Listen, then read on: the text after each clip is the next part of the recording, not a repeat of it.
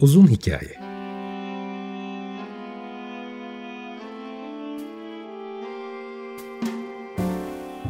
Hazırlayan ve sunan Muzaffer Çorlu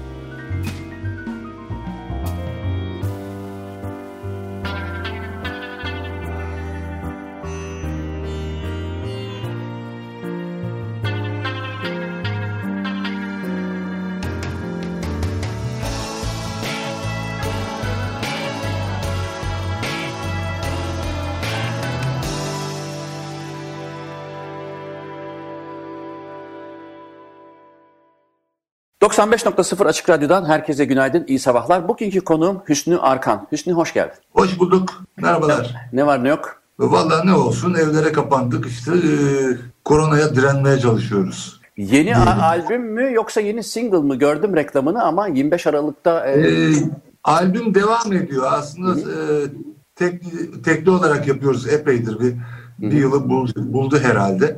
Yedinci şarkı bu. 10 şarkıya tamamlayınca albüm haline getireceğiz. Peki şimdi ben e, birkaç sebepten ötürü e, davet etmek istedim ve katıldığın için tekrar teşekkür ederim. Öncelikle Ben bu ederim. büyük bir kesim Ezgi'nin günlüğüyle özdeşleştirdiğini biliyorum Hüsnü Arkan'ı. E, eğer istersen oradan başlayalım. Nasıl oldu müzik? Çünkü e, hukuk mezunu olduğunu biliyorum. Sonrasında e, müzik serüveni başlıyor fakat 93 ile yanılmıyorsam 2010 yılları arasında da aktif olarak Ezgi'nin günlüğünde besteci, vokalist e, bir üyesi olarak devam etti değil mi? Yanılmıyorum. Evet doğrudur.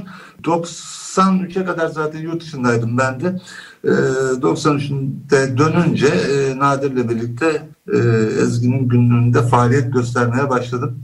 E, ta ki 2010 yılına kadar. E, yaklaşık e, herhalde bir 10-12 albüm olmuştur 17 yıl içinde. E, Birçok yerde konser de yaptık Türkiye'de, yurt dışında. 2010'dan sonra da e, tekil çalışmalara başladım. Yani solo çalışmalara başladım. E, üç albüm yaptık şimdiye kadar. Şimdi dördüncüsüyle meşgulüz hala. Peki şey e, bu yurt dışın meselesi de galiba bir mecburiyetten oldu değil mi? O konuya o, o konuya Mecburi- doğru mudur? Yok, bir sakıncası yok benim için. Mecburiyetten oldu evet. 12 Eylül e, cuntasının mecburiyetlerinden biri, e, mağdurlarından biri de benim. Hiç yani. Ee, işte 7-8 yıl kadar yurt dışında kaldım. Ee, genellikle e, Amsterdam'da, Hollanda'da kaldım. Onun dışında Köln'de, Atina'da kalmışlığım da var. Ee, şey kalkınca 141-142 vardı eskiden biliyorsunuz. Ee, Evet. bir zamanlar ceza yasamızda o e, Turgut Özal döneminde e, kaldırılınca 141-142 ceza yasasından ben de döndüm. E, müzikle uğraşmaya kararlıydım zaten. Orada da müzik grubumuz vardı Amsterdam'da da. E, böylece müzik yapmaya başladım. E, şeye de hukuk işlerine de hiç bulaşmadım şimdiye kadar. İyi mi ettim bilmiyorum.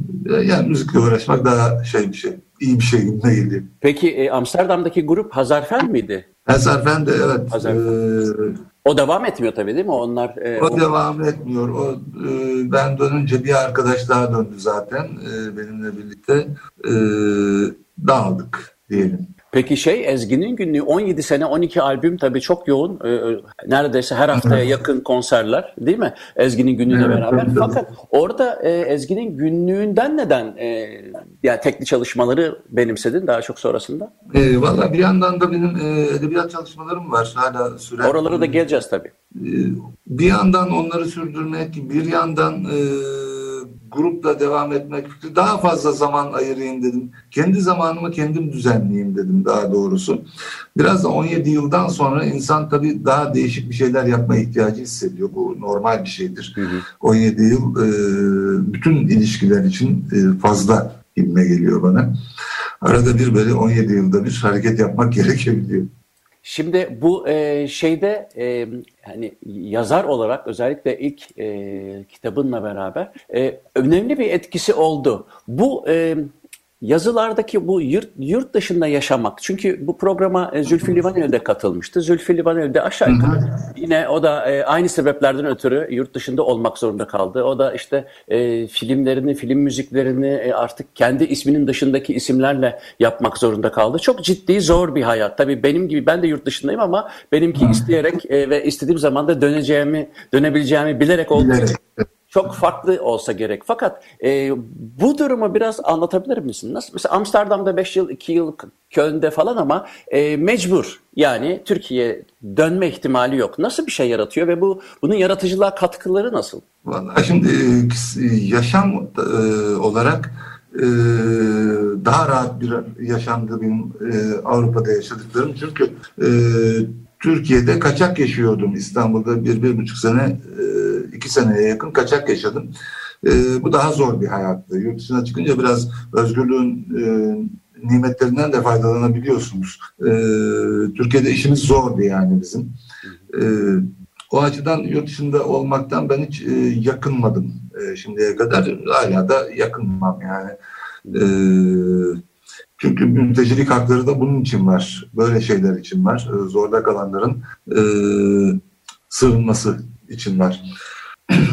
Onun dışında e, orada müziğe başlamam da tabii ki e, kendimi rahat hissetmekle ilgili bir sorun. E, arkadaşlarımız oldu e, değişik müzisyenlerle. E, onlarla bir araya geldik ve o şekilde üretmeye başladık bir şeyler. E, işte Avrupa'nın birçok yerinde, Gent'e de geldik, e, çaldık Ezerfen'le birlikte. Sizin bulunduğunuz yere de geldik. E, Brüksel'de de çaldık, işte Köln'de çaldık, Amsterdam'da çaldık. Birçok yerde müzik yaptık. Onun dışında bir zorluk yaşamadım ben Avrupa'da. Yani burada olmaktan daha iyiydi orada olmak diyeyim. Peki bu ilk roman mesela Ölü Kelebeklerin e, Dansı değil mi? Ölü Kelebeklerin Dansı 1998'de. Evet. Orada evet. e, muhtemelen bu yurt dışında yaşanan tecrübelerin mutlaka bir yansıması var. Çünkü sonuçta e, küresel adaletsizlikten, e, mültecilik e, konularından e, evet. vuran bir roman sonuçta. Evet, zaten orada başlamıştım ben bu e, romana da yaklaşık işte e, sanırım e, 89-90 yıllarında başladım ilk iki romana. E, orada şekillendi yani kendi hayatımdan pek parça olmasa da e, sorun e, bahsettiğim, sözünü ettiğim, işlediğim sorun ilk, e, ilk kitapta Ülke Lebeklerinde aslında işlediğim sorun e, bu sorunu bugün de hala yaşadığımız sorundu. Ve e, bugün de benzeşmeler de e, okumuşsunuz belli dikkatinizi çekmiştir herhalde yığınsal göç, evet. yığınsal mültecilik, e, bu sorun hiçbir zaman bitmeyecek. Benim öngörüm değil bu aslına bakarsanız. Sorunun e, tükenmezliği, bitmezliği, hep süregen olması e, galiba. E,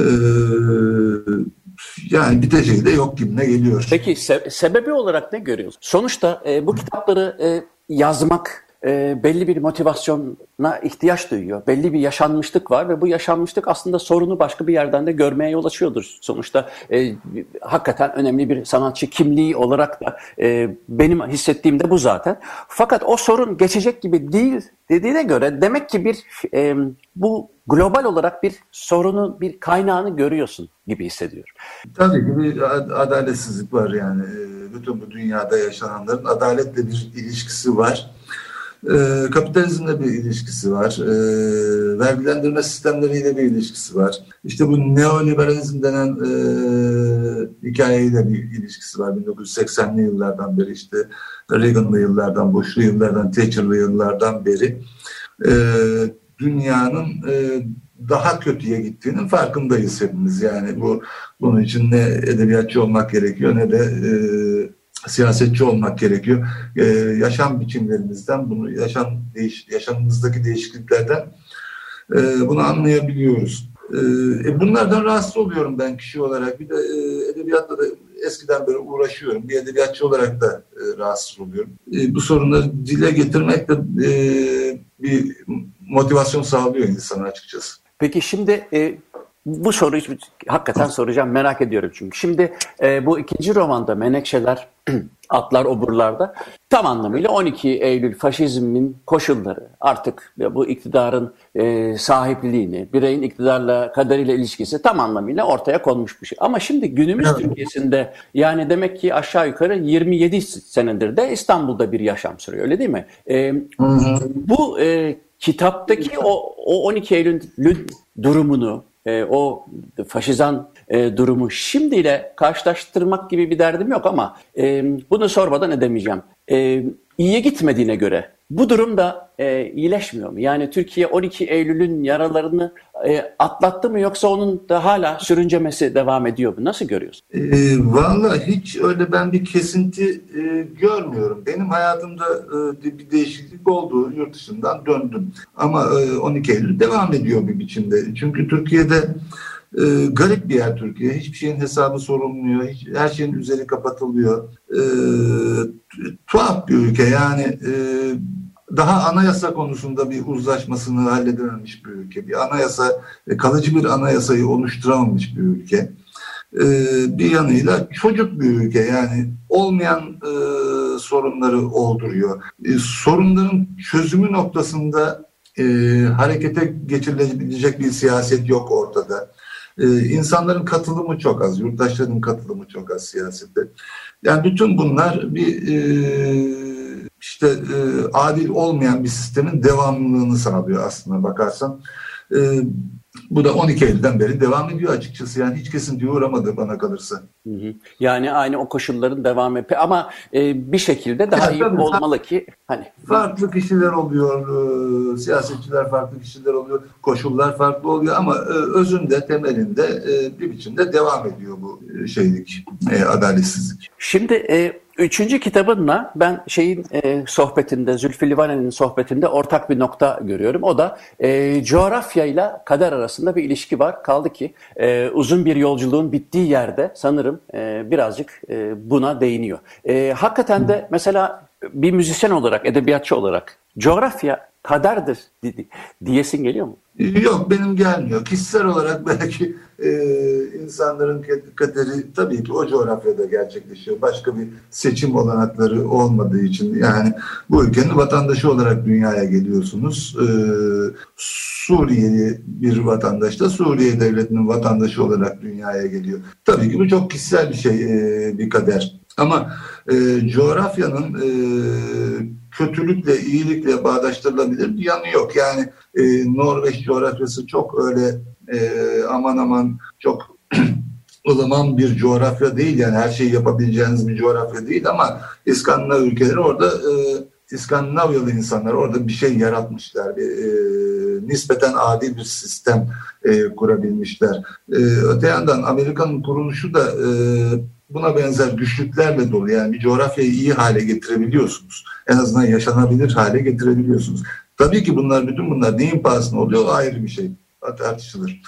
Ee, değişik bir açıdan bakarsak e, bu Anadolu'da da hep böyle yaşanmadı. Ee, Anadolu'nun e, altın çağları da oldu. Ne bileyim 19. yüzyıldan 13. yüzyıla kadar e, bayağı burası e, medeniyetin beşiklerinden biriydi. E, daha öncesinde de böyleydi. Yani coğrafya asıl olarak e, pek bana kader gibi görünmüyor. Hı hı. Ama kişisel kaderimizle ilişkili tabii. Burada doğum, doğmaklığımızla, bu, burada doğmuş olduğumuz için e, kişisel kaderimiz bu ülkenin kaderine tabi. Hı hı. Peki Diyelim. şimdi e, e, bana göre tabii coğrafyadan kasıt özellikle Orta Doğu gelince yönetim biçimlerine bakıldığında e, mutlaka yani Orta Çağ'dan itibaren artık insanları zorlayan, insanların da bir şekilde tercih ettiği tuhaf bir siyasal sistem oluştu. Ama benim gelmek istediğim bir diğer nokta bu. Şimdi bunları kitaplarla ele almak bir yana ama Türkiye'de e, bu fikirleri bir şekilde dile getirmek müzikle çok fazla grubun yaptığı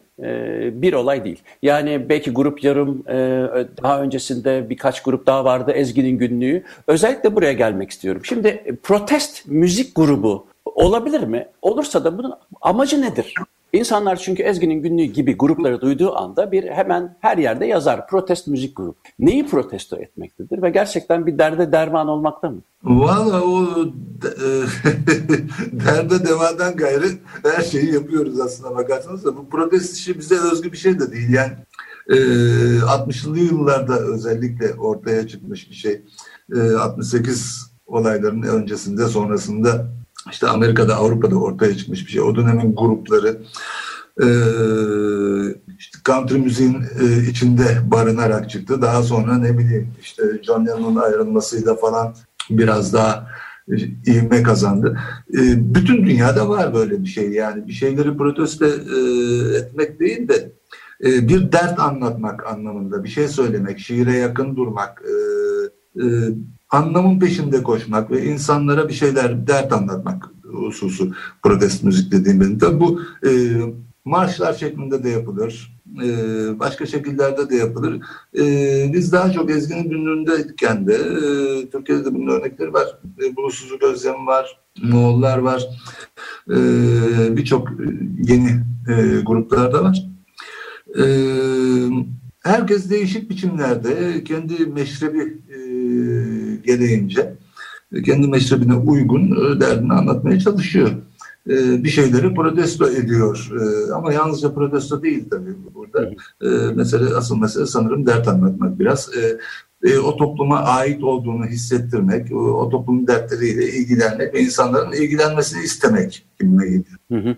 Peki şimdi bu tür biraz önce de söylediğin gibi John Lennon'ın ayrılmasından sonra ya da protest müzik dedince aslında hemen hemen belki blues'a kadar gidebiliriz değil mi? Amerika'da. Tabii tabii. tabii. E, onu, onu söyleyecektim ben de o geldi aklıma da. Oraya kadar da gidebilir. Yani Afrika, yani Afrika, Küban etkileri e, Güney Amerika'da ve Kuzey Amerika'da çok önemli. Fakat Türkiye'de e, gerçekten de protest müzik tırnak içinde yapıldığı zaman hakikaten Anadolu ezgileri, e, Anadolu'nun e, kadim kültürleri mutlaka kullanılıyor.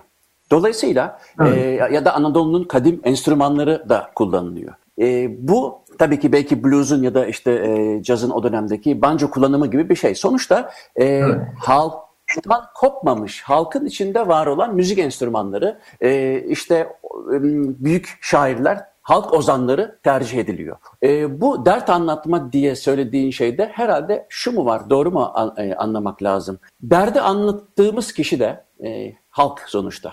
Dolayısıyla evet. ona o enstrümanlarla mı bakılır? Mesela bir klasik müzikle bir protesto müziği yapıldığını görmeye yani çok şahit olmayız. Ya da bir grup kurulduğu zaman bir barok orkestrası sistem eleştirisi e, yapıyorum diye bir iddiayla çıkmaz zaten. Müzik tarihi açısından da bir tuhaflık olur. Ama e, hangi kültüre bakarsak bakalım o kültürdeki protest müzikte o kültürün kadim e, enstrümanları, ozanları kullanılır. Bu bağı e, sen nasıl görüyorsun? Ee, ya e, değişik biçimleri var bunun. Ne bileyim e, şimdi işte biraz Beethoven e, Eroikası da biraz şeydir. E, bir dert anlatma evinedir ama soyut bir dert anlatış biçimi tabii ki bu. ee, yani e, Paul Robson var e, bu işi yapan Amerika'da ne bileyim işte Pete Seeger var e, John Baez var. Tabii e, burada e, Amerika'daki işte country müziğin e, etkisi var bunlar. Daha doğrusu orada filizlenmiş bir şey. E, asıl önemli olan bence e, dönemsel bir takım nitelikler de taşıyor bunlar. Yani bugün e, halk müziği enstrümanlarına e, yakın e, kullanarak e, halk müziğine daha yakın şeyler yapmak da mümkün. E, ama sanırım neydi grubun adı? Bandista mıydı? E, Türkiye'de. E, onlar da e, yine protest, e, protesto ediyorlar bir şeyleri ama e, bağlama ya da e, Türk halk müziği aletleri kullanmıyorlar. Ee, yani biraz hem dönemle ilgili bir şey hem de e, kişisel seçimlerle, grupların seçimleriyle alakalı bir şey gibime geliyor. Ama dediğin de doğru bir açıdan da e, şeye yaslanıyor. E, halk müziğine yaslanıyor Türkiye'de. Yani önemli bir kısmı protest müzik yapanların halk müziğine yaslanıyor. İşte bunun buna değişik adlar da takıldı. Ne bileyim özgün müzik dendi. Evet, özgün müzik çok kullanılıyordu bir zaman. Hı hı, bir zamanlar kullanılıyordu. Yani değişiyor, insana göre değişir. Ağırlıklı olarak kat müziği enstrümanları kullanılıyor, e, motifler kullanılıyor. E, ben kendi açımdan çok fazla e, yaslanmıyorum oraya ama e, tabii ki etkileri oluyor. Peki şey var mı? Mesela şimdi e, Türkiye'nin e, herhalde gitmediğiniz, çalmadığınız, e, söylemediğiniz yer kalmamıştır. Ben e, İstanbul'da yaşarken Ezgi'nin günlüğünün birçok e, müzisyeni de yakın arkadaşım olduğu için çok haberdar haberdarım. E, zaten evet. İstanbul'daki şeylere de çok geliyordum yani hatırlarsan. Fakat e, Mesela e, hakikaten dedim ya hani bir derde derman oluyor mundan kastı boydu aslında. E, bu bir, bu derdi anlatmak. Ya bu derdi anlatabildin mi? Soruyu net sorayım. Derdini anlat. anlatmaya devam ediyoruz bir biçimde işte hep de e, sürekli de bir şeylerle kavga edecek durumda değiliz yani aşk şarkıları da yazıyoruz hı hı. E, sürekli de e, şey gibi e, tilkinin hikayesi gibi tavuk çalmaktan bahsetmiyoruz sürekli e, ama e, bu da bir ben e, kendime biçtiğim bir e, şey bu benim yani bir görev gibi bir şey yani bunu yapmam lazım. E, bunu yapmazsam e, çok e, boş yaşamış olurum gibime geliyor. E, karşılığını da buluyoruz. Yani e, protest müzik yapanların da bunun karşılığını bulduklarını e, düşünüyorum ben. Önemli bir dinleyici var Türkiye'de. E, bu tür müziği dinleyen, yani bir şey söyleyen, bir şey anlatan, dert anlatan, kendi derdini anlatan e, e, şeylere, müzisyenlere e, dinli, dinliyorlar gibi. Önemli sayıda bir dinleyici kitlemiz var. Bu, bu kitle e, benim gördüğüm kadarıyla dışarıdan görüyorum belki yanılabilirim ama hani sana da sormak istiyorum. Bu kitlenin büyüdüğünü, genişlediğini görüyorum ben. Doğru mu görüyorum? Evet doğrudur. Ee, biz şimdi yaklaşık bir iki yıl önce, iki, iki buçuk yıl önce bir Anadolu turnesi yaptık. Yaklaşık e, 70 yere yakın yerde çaldık. Yani gitmediğimiz kasaba, şehir kalmadı e, Güneydoğu'dan, Doğu Anadolu'dan, işte Yüksekova'dan, Hakkari'den, Kars'tan e, her yere e, gittik.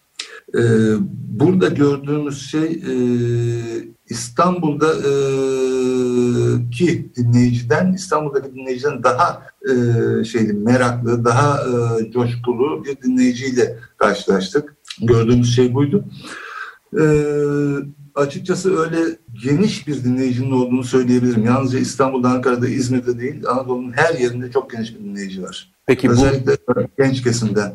Şimdi dijital e, dünyadan sonra tabii e, özellikle ya, ismi duyulmasa da gene de özgün müzik ya da protest müzik yapanların sonuçta e, konserler dışındaki gelirleri kayıtlardan, e, albümlerden oluyor ama bu şey nasıl etkiledi? Şimdi gerçekten de artık öyle bir dijital çağda e, kopyalaması çok kolay. E, istenilen satışlar olabiliyor mu? Bunu çok merak ediyorum ben. Yani e, copyright'ın o kadar da hiç yani kolay olmadığı bir dönemdeyiz. Nasıl çok etkiledi mi bu dijital işler sizi? E, dijital işler şu anda e, yani para kazandırıyor mu açısından soruyorsan? Hayır hayır hayır hayır yok. Para para açısından değil. Yani bir albüm satışı, e, izleyiciye ulaşma bu bir pozitif de olabilir. Yani sonuçta e, eskiden Anladım. 100 bin albüm satılıyordur. Şimdi 10 bin albüm satılıyor olabilir ama 1 milyon kişiye ulaşıyordur. Ben seyirci kitlesi açısından e, Evet evet anladım. Şimdi anladım. Şimdi anladım. Ee, daha çok dinleyiciye ulaşıyorsunuz. Bu bir kere kesin çünkü internet yaygınlaştı. Artık herkes dijitalden, e, herkes olmasa da büyük bir dinleyici çoğunluğu dijitalden izliyor. Ee, ve dinleyici sayısı e, yani katlanarak büyüyor. Ee, bütün müzik dinleyicileri açısından söylüyorum. Tabii ki burada ses kayıpları oluyor, e, plak kadar verim alamıyorsunuz dinlediğiniz müzikten. E, ama e, yaygınlık olarak çok daha e, geniş bir kitleye hitap edebiliyorsunuz. E, şöyle ki artık e, biliyorsun son zamanlardaki e, 5-10 yıldır arabalarda da CD çalar yok ve e, CD de e, basılmıyor artık. E, yani biz basmayı düşünmüyoruz bu e, dördüncü albümün CD'sini basmayı düşünmüyoruz. Plak olarak belki düşünebiliriz basmayı. Çünkü bunun bir alıcısı kalmadı. Alıcı artık tamamen şeye kaydı. E, internet alanına, dijital alanına kaydı. Bu bir gerçek yani iyi mi kötü mü onun dışında bir şey. Gerçek böyle bir durum var ortada. Bunun da faydaları var genel olarak yani olumlu bir şey. Genişlemesi, dinleyicinin genişlemesi açısından. E, ama tabii e, koleksiyoncular için bir CD e, bulundurmak elde e, imkansız hale geliyor. E, bir yandan öte yandan bir başka e, sonucu daha oldu bu işin. Pick-up satışları hızlandı. E, plak basımları e, biraz arttı. E, bu tür sonuçları var. Bu da yani gayet iyi bir sonuç ben bana göre olumlu bir sonuç tabii. Bence de olumlu olumlu bir sonuç yani. Şimdi kısa bir müzik arası verelim. İkinci bölümde biraz daha belki e, politik konuşabiliriz. Ben şey seçtim. Uygun mudur? Signomi ben çok beğeniyorum. Onun hikayesi Olur, var mı? Tabii ki. Onun bir hikayesi yani e, var. E, 1955'te yaşanan bu 6-7 Eylül olaylarını e, anlat, ona değinen bir şarkı. E, olayları biliyorsun sen de e, özellikle İstanbul'da azınlıklara yönelik bir e, ne derler pogrom diyebiliriz herhalde oluşturuldu.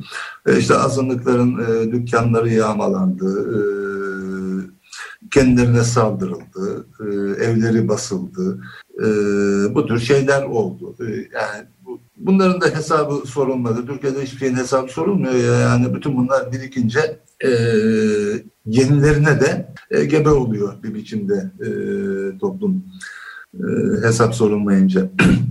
Bunu anlatan bir şarkı. O 6-7 Eylül dönemini anlatan bir şarkı. Dinleyelim sonra Hüsnü Arkan'la devam et. Evet, Signomi'yi dinledik. Hüsnü Arka, e, bunu ne zaman kaydetmiştin Hüsnü? İlk Signomi, Signomi? Bunu valla her şey yolunda albümüydü ama yılını hatırlamıyorum. İyi, Ee, albüm, En az. albümün adı her şey yolundaydı. Hatta e, klarnette Hüsnü Şenlendirici çalmıştı e, kayıtta. Yılını hatırlamıyorum tabii. Hı hı. Peki şimdi e, bu e, ben daha önceden de dediğim gibi müzikte müziğin kendisinden başka mesaj kısmıyla çok ilgileniyorum. Ama benim tabii e, mesleğim de gereği e, işin psikoakustik tarafından e, fazlasıyla bakıyorum. Yani sesin e, beyne beyinde proses edildikten sonra mesaja dönüşmesi halini biraz daha e, sinir bilim açısından da bakıyorum. Fakat sonuçta e, sözleri kenara koyduğumuz zaman, sözsüz olduğu zaman müzik hala bir protesto değeri taşıyor mu? Bu işi yapan birisi olarak e, öğrenmek istiyorum. Benim bir fikrim var ama e, sonuçta ben hiçbir zaman hayatımda bir, ben besteci değilim ama e, sonuçta ben bir klasik gitaristim. Dolayısıyla e, protest müzik de yapmıyorum. Fakat bunu merak ediyorum. E, bir besteci ve e, hem söz yazarı olarak da bir müzik insanı olarak e, sözleri kenara koyduğumuzda müziğin biraz önce Beethoven ve Eroica'dan bahsettik ama sizin yaptığınız türden müzikten bahsediyorum. E, sözleri olmadığı zaman ki o protest ve e, politik duruşunu e, müzikte neyin verdiğini düşünüyorsun? Ya da veriyor mu gerçekten? E, Valla pek o konuda ben e, şey değilim yani fikir sahibi değilim. E, bir şey söyleyecek durumda da değilim. E, ama şu var tabii belirli gamlar için mesela majör gamlar için biraz böyle e, kahramansı, e, kahramanlık e, anlatan hikayeler mesela daha uygun denir ama e, onu da çok bilemiyorum ben. Yani bu sorunun Anladım. yanıtı açıkça bende yok. Anladım. Bir de dinleyicisine göre değişir herhalde bu yani ne, ne anlattığın. O işe de emek vermek lazım gibime geliyor. Şimdi işte Eroika'da ne anlatıldı, işte 9. senfonide ne anlatıldı bunu bayağı emek harcamak lazım, okumak lazım. E, adamın ilgilerini bilmek lazım. E, yaşam hikayesini bilmek lazım. Ne dönemde yazıldığını bilmek lazım. Bunlarla alakalı şeyler.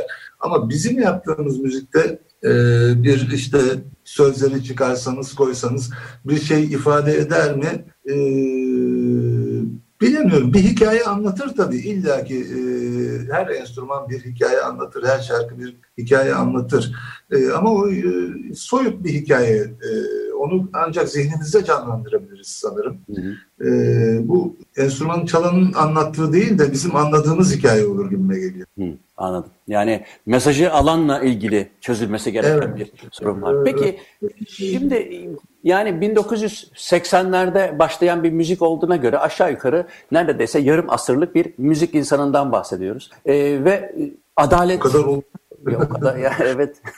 Allah'tan radyo programı da suratlarımız görünmüyor. Ee, şimdi, adaletin altını o kadar çok çiziyorsun ki müziklerinde, sözlerinde. Tabii aşk için yaptıkların o ayrı. Ben işin tekrar protest kısmına bakıyorum. Ee, kitaplarınla ağırlıklı olarak adaletsizlik karşısındaki e, politik duruşunun e, 40 yıldır çok sabit olduğunu görüyorum. Yap, yani aynısı iştir kişinin lafa bakılmaz. Bu konuda yazdıkların, çizdiklerin ve duruşun belli. Fakat e, bir olumsuz da daha doğrusu kötümser bir bakış açısıyla değişeceğine de çok inanmıyormuş gibi bir e, giriş yaptık programa. Yani sanki öyle anladım ben. E, hakikaten hiçbir şey esnemiyor mu? Yani 40 yıldır e, derdini anlatmaya çalışıyorsun ve de e, değişen pek bir şey yok mu? Ne dersin? Umut Ya, e, vereceğin bir de- şey var mı? Yani değişmeyi şey olarak anlıyorsak yani ilerleme, iyileşme gibi anlıyorsak e, bu tarihte şöyle bir şey yok. Yani hep ileriye gidilecek, e, hep iyiye gidilecek e, gibi bir şey yok. Yani e,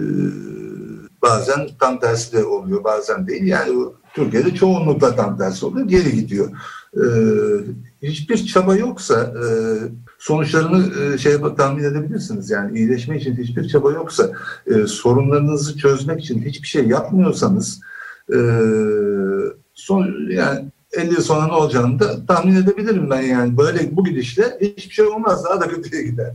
Çok kolay bir şey bunu çözmek. Ee, diyelim Türkiye'de bir sorun var. Kürt sorunu var. Bunu ısrarla çözmüyorsunuz. Bunun e, şeyle sopayla çözme yoluna gidiyorsun. E, e çözülmüyor. Bunu oturup hallet, konuşarak halletmeniz lazım yani konuşarak, oturarak e, bir akıl birliği yaparak e, çözmeniz lazım. Yok bu yani bu konuda e, hiçbir şey yapılmıyorsa gelecekte de bunun olumlu sonuçları görülmeyecektir. Her sorunda böyle e, bir anayasa oluşturulamıyor. Niye oluşturulamıyor? Bunun için çaba harcanan. E, yapılan anayasalara bakın Türkiye'de. Sürekli ellenmiş, dokunulmuş, değiştirilmiş, e, yani giderek tanınmaz hale gelmiştir ilk yapıldığından. Çok ötesinde bir e, anlam taşır olmuştur anayasalar.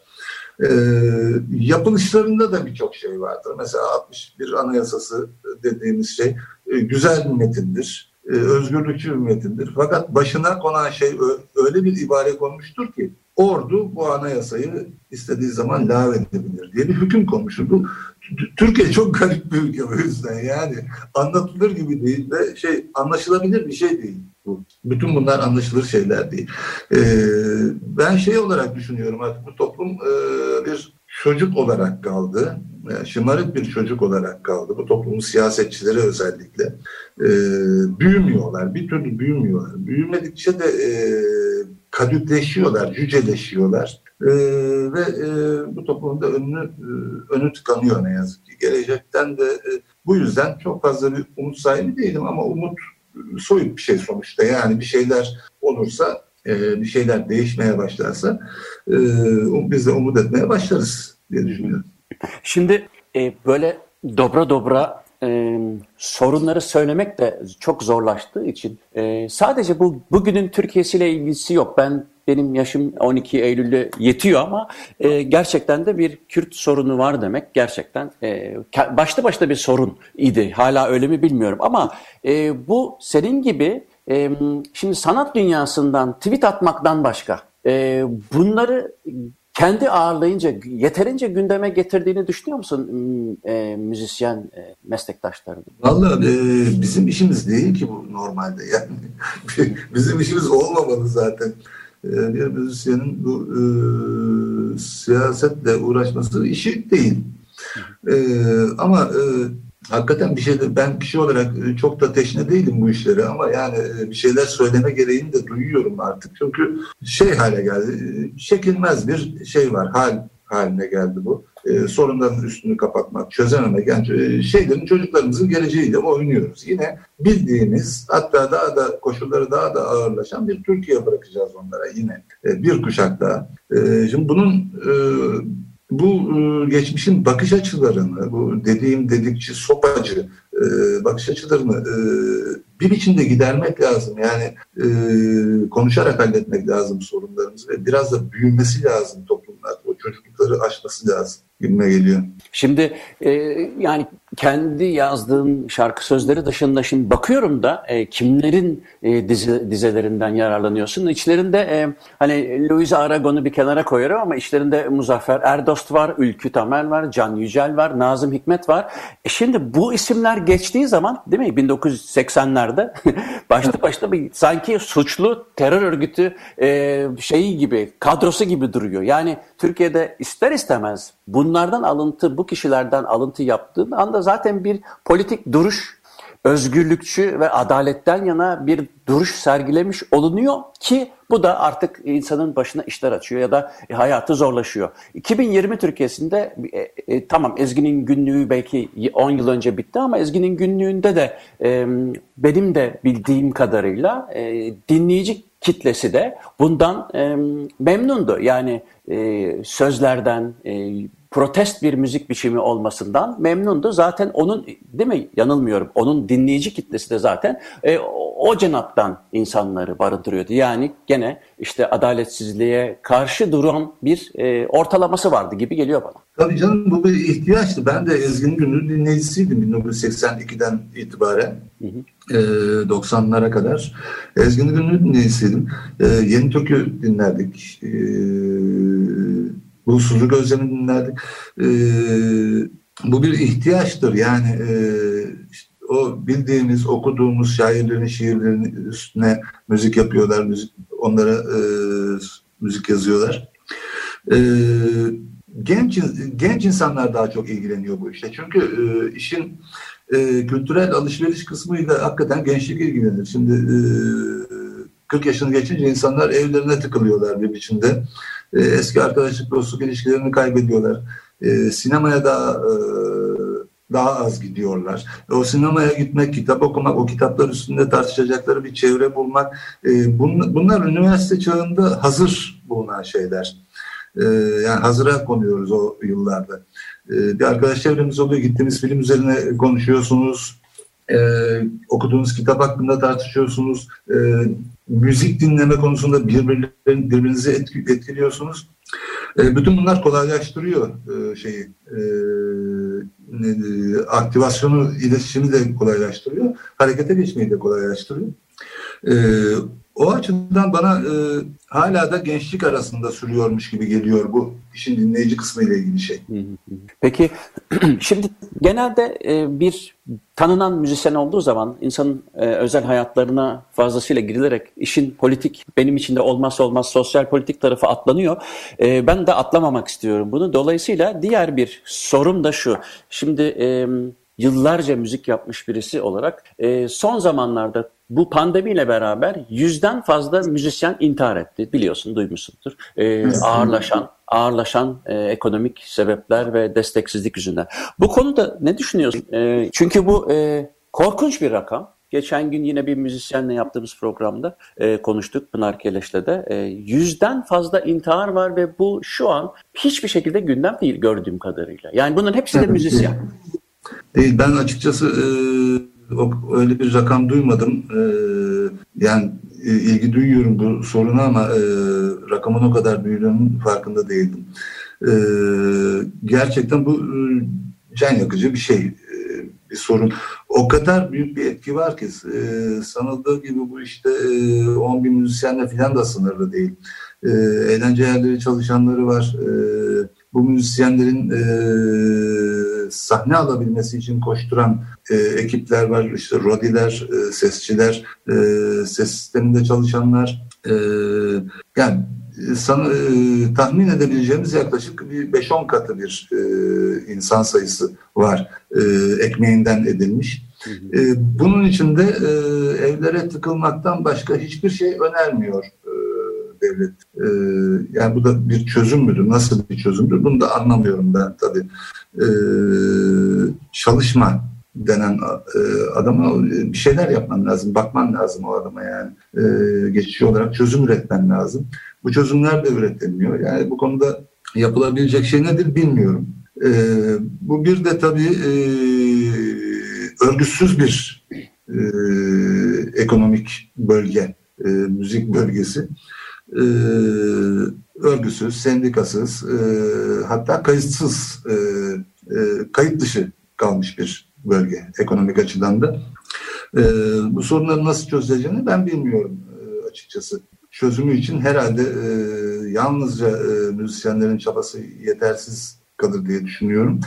Çözüm makamlarının da biraz çabalı olması lazım diye düşünüyorum. Müzisyenlerin e, belki de bu pandemiyle beraber artık e, yani dediğin gibi sendikalaşmaları, örgütlenmeleri şart gibi gözüküyor ama bu e, yaklaşık kaç yıldır yani 50 yıldır olmamış bir şey. Belki bu pandeminin e, maalesef 100 tane meslektaşımızı tabii e, bir şekilde e, intiharla kaybetmişiz ama e, sonuçta umuyorum belki bu pandemi çünkü ben Belçika'da yaşıyorum, Almanya'yı da biliyorum. Bir e, örgütlenme zaten e, belli bir düzeyde var ama örgütlenmeye gerek duymayacak kadar da mesela diyelim ki ben e, geçimimi müzik yaparak sağlıyorsam pandemi kapandığı zaman e, geçimimi bu sefer e, devlet e, üstleniyor pandemi geçene kadar. Türkiye'de bunun belki tam olarak böyle olduğunu söyleyemeyiz ama örgütlenmemek de zaten bunun bir sonucu gibi geliyor bana. Bu sadece müzikte değil Türkiye'de belki de başka ülkelerde de örgütlenme sorunu var. Örgütlenmenin önündeki engel ne peki sana göre?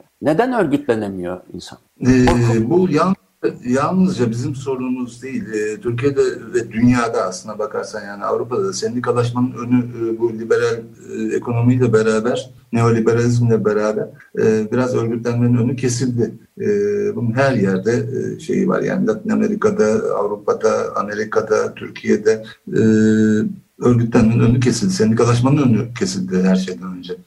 Ee,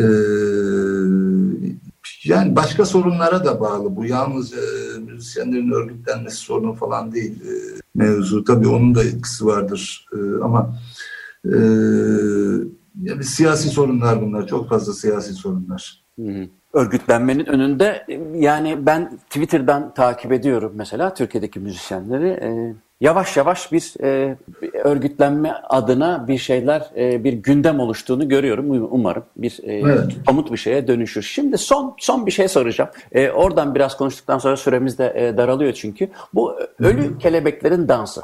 Şimdi ben e, şöyle bir e, hatırladığım kadarıyla e, tamamen yanılıyor olabilirim. Ama e, Schubert'in çok meşhurdur e, ölüm korkusu. Ölü kelebekleri, kelebeklerin dansını e, yazdığın psikolojik hali çok merak ediyorum. Özel değilse paylaşır mısın? E, Valla e, çok öyle e, özel bir şey değil yani bir psikolojik hali de değil. Bir, e, mülteci insanlar genellikle e, komünler halinde e, yaşıyorlar. E, gerek Türkiye'de bugün Suriyelilerden de biliyoruz e, gruplar halinde yaşıyorlar. E, ve e, işin aslına bakılırsa çok e, kötü bir şey ama gruplar halinde de ölüyorlar e, göç sırasında. E, kitapta da öyle bir e, durum vardı. E, benim için çok özel bir şey değildi bu. Yani özel duygularla e, yazmadım bunu. Çünkü bir e, proje oluşturuyorsun, kitap yazacaksınız. İşte temel sorunum da benim o, o dönemde mültecilikti. Mültecilik hakkında biraz e, araştırma yaptım, okudum filan. E, bunun biçimini bulmak da önemli olarak önemli olan. Nasıl anlatacağım ben bunu? Bir roman haline nasıl getireceğim? E, bunu oluşturmaya çalıştım. E, o zamanlarda da ilk bu e, göçlere karşı önlemler İtalya parlament parlamentosunda konuşuluyordu. E, Avrupa e, Avrupa'da. E, bayağı bir şey konuşuluyor. Yani işte güneyden göçü nasıl engelleyeceğiz, Afrika'dan göçü nasıl engelleyeceğiz biçiminde e, şeyler konuşuluyordu. O dönemde bazı önlemler tartışıldı. Yani işte e, denizin e, deniz trafiğinin şey yapılması, e, kontrol altına alınması, e, deniz yoluyla göçlerin engellenmesi gibi şeyler konuşuluyordu. Bunlar biraz bana şey yaptı, fikir verdi açıkçası. O yüzden de e, İtalya'yı seçtim şey e, bölge coğrafi bölge olarak da orayı seçtim ve orada e, orada geçen bir roman oluştu sonuçta. Yoksa e, şey bir e, herhangi bir e, şey e, duygum yok. Özel bir şeyim olmadı. Ölümden bahsedeyim. E, öldükten sonra yaşansın bütün bu hikaye gibi bir şey olmadı. Bu daha çok romanın kurgusuyla ilgili bir şey.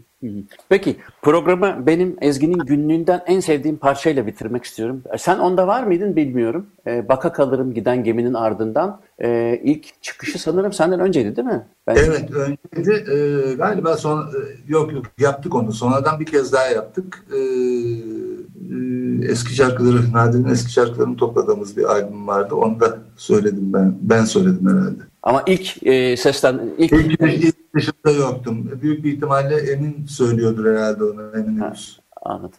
Onu dinleyelim sonra programı bitirelim. Okey, Ezgi'nin günlüğünden baka kalırım giden geminin ardından dinledik ve programı bitirdik. Bugünkü programda konu Hüsnü Arkan'dı. Kendisiyle e, müzikten, dünyadan, politikadan bahsettik. Katıldığın için çok teşekkür ederim Hüsnü tekrar. Ben teşekkür ederim. Çok keyifli bir sohbetti. İyi çalışmalar diliyorum. Çok teşekkürler. Bana ulaşmak için Muzaffer Corlu Gmail adresini kullanabilirsiniz. Program ayrıntılarını Twitter hesabından görmeniz mümkün. Podcastlerde Spotify ve YouTube'dan da bir gün sonra programa ulaşabilirsiniz. Haftaya görüşürüz. Hepinize günaydın.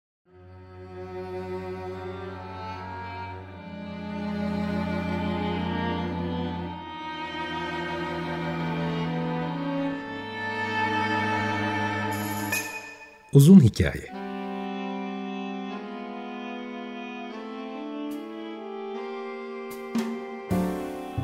Hazırlayan ve sunan Muzaffer Çorlu